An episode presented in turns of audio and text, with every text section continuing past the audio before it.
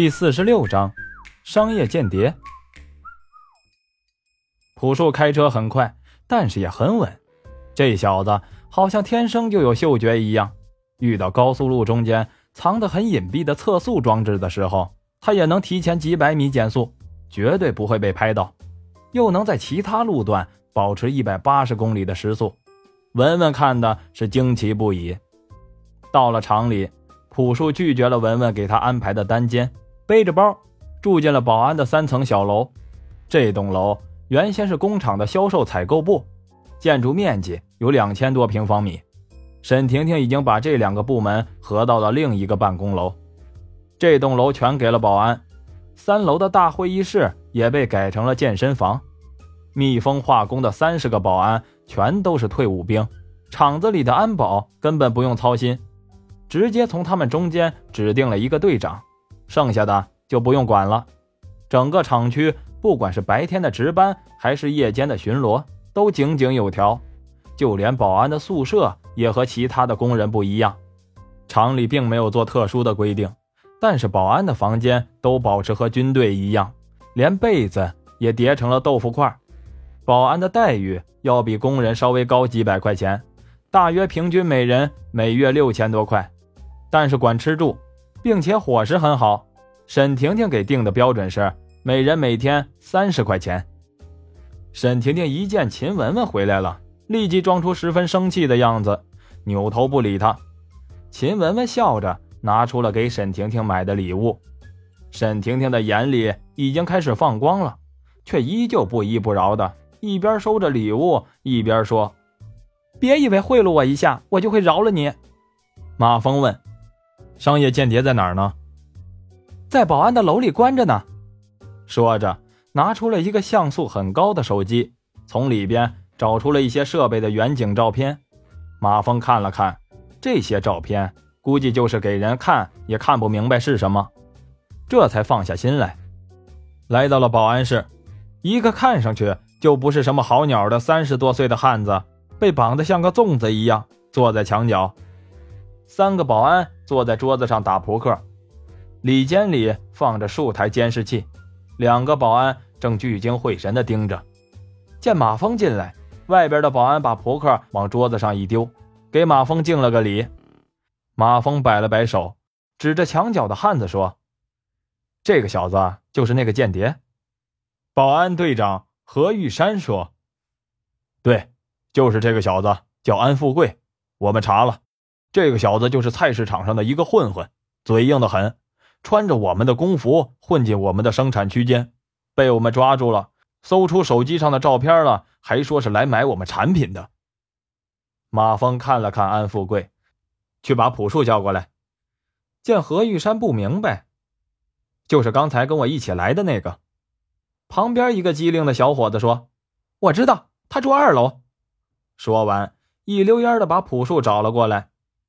马峰给何玉山介绍了一下朴树，朴树象征性的和何玉山握了一下手。何玉山很惊奇，他是部队的老兵了，一见朴树就嗅到了一种危险的气息，似乎是一只猛兽在自己旁边一样。马峰问朴树：“有办法让这个小子开口吗？”朴树点了点头。马峰又说：“不要弄出外伤，我需要一块电瓶。”和几米的电线，还是那个机灵的小伙子说：“有，我去拿。”马峰对何玉山说：“这个小伙子不错呀，叫什么名字？”“哦，叫陆桥，挺机灵的。”一会儿，陆桥把东西弄来了，朴树把那个安富贵拎了过来。安富贵见到朴树，又见到陆桥弄来的道具，不知道朴树要怎么收拾自己，吓得全身都有点颤抖了。马峰说：“你还有最后一次交代的机会。”安富贵毫不怀疑，朴树随便就能把自己给弄死，吓得连忙说：“啊，我接了个电话，要我混进来拍几张照片，只要把彩信发出去，就有一万块。我我只是收了五千块和一个手机，呃，别的别的我都真的不知道了。钱是怎么给你的？呃呃，放在商场的寄存箱里。呃，密码是短信给我的。马峰调出了安富贵手机上唯一的一个号码，是这个吗？安富贵赶紧点头。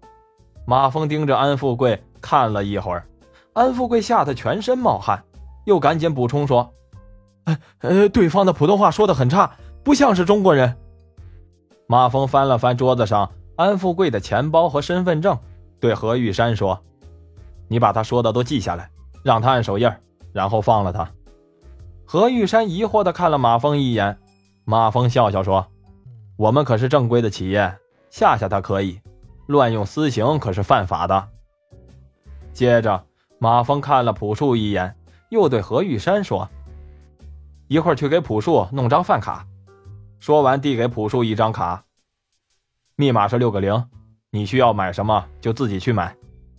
朴树也不客气，伸手接过。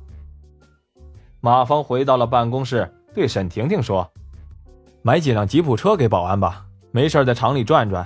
以后啊，可能还会有这种事儿，要提前预防。”刚才军队来采购了，数量太大，我没敢同意。马峰一听，狡猾的一笑：“按正常的客户对待就行。数量上我没敢答应，但是我同意给他们先发货了。”马峰思索了一下。没关系，这点对部队来说根本就是杯水车薪。还有工人，我也找了一批，正在培训呢，估计过几天就可以正式上班了。到时候我们就可以三班倒，产量就上去了。马峰点了点头。下午，马峰去了王建国的修理厂，王建国夫妇出去了，马帅正好忙着，王梅陪着马峰在办公室里唠嗑。王梅见了儿子，当然开心了，问马峰怎么没上班。马峰和王梅解释，蜜蜂企业请他来帮忙。于姐在马峰的跟前转来转去，又是倒水又是找烟，弄得马峰都怪不好意思的。于姐是王建国修理厂的财务出纳，是个五十多岁的大娘，却偏偏喜欢大家都叫她于姐。过了半天，马峰才弄明白。原来，蜜蜂企业招工人，全 Q 市都知道，蜜蜂企业的待遇好，工人挣钱多。但是沈婷婷招人的条件比较高，于姐也不知道从哪里知道马峰认识蜜蜂企业的沈总，想求马峰把他侄子给招进去。马峰笑着答应了一声，估计问题不大。于姐一听，立即欢天喜地的给侄子打电话去了。过了一会儿。王建国开着一辆夏利回来了，马峰奇怪地问王建国：“舅舅，你这辆车的动静不对呀？”王建国得意地说：“嘿，听出来了是吧？这辆车的发动机可是我亲手弄的，花了我半年的时间呢。”马峰赶紧洗耳恭听。说起这辆车，可算是挠到了王建国的痒处。王建国问马峰：“你知道发动机几个缸最稳定吗？”为什么一般的汽车发动机三缸最容易坏？还有啊，为什么航空发动机又大多数呈五星排列？V 型排列比直列要好在哪里？马峰哪里懂这些呀？被王建国问的是张口结舌。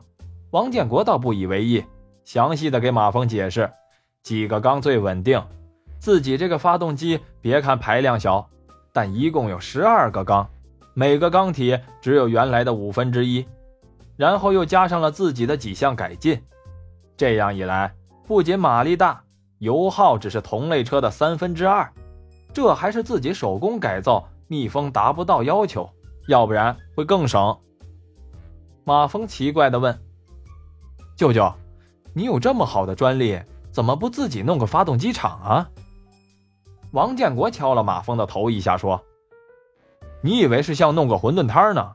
哪来的钱呀？再说了，这种手续也不是说办就办的。我要是弄个发动机厂，舅舅，你敢干吗？王建国哈哈大笑，哈哈哈！你要是真有这本事啊，不给我钱我也干。晚上吃完饭，王梅叮嘱马峰：“你有多少本事，娘知道。人家蜜蜂企业找你帮忙，那是看得起咱，你可要好好干。”林芳又对马峰说：“马峰啊，你弟弟整天和一帮不三不四的人混，你有空多说说他。”马峰一一答应着。晚上，马峰回到了工厂，不好意思去秦雯雯的房间，回到了自己的宿舍。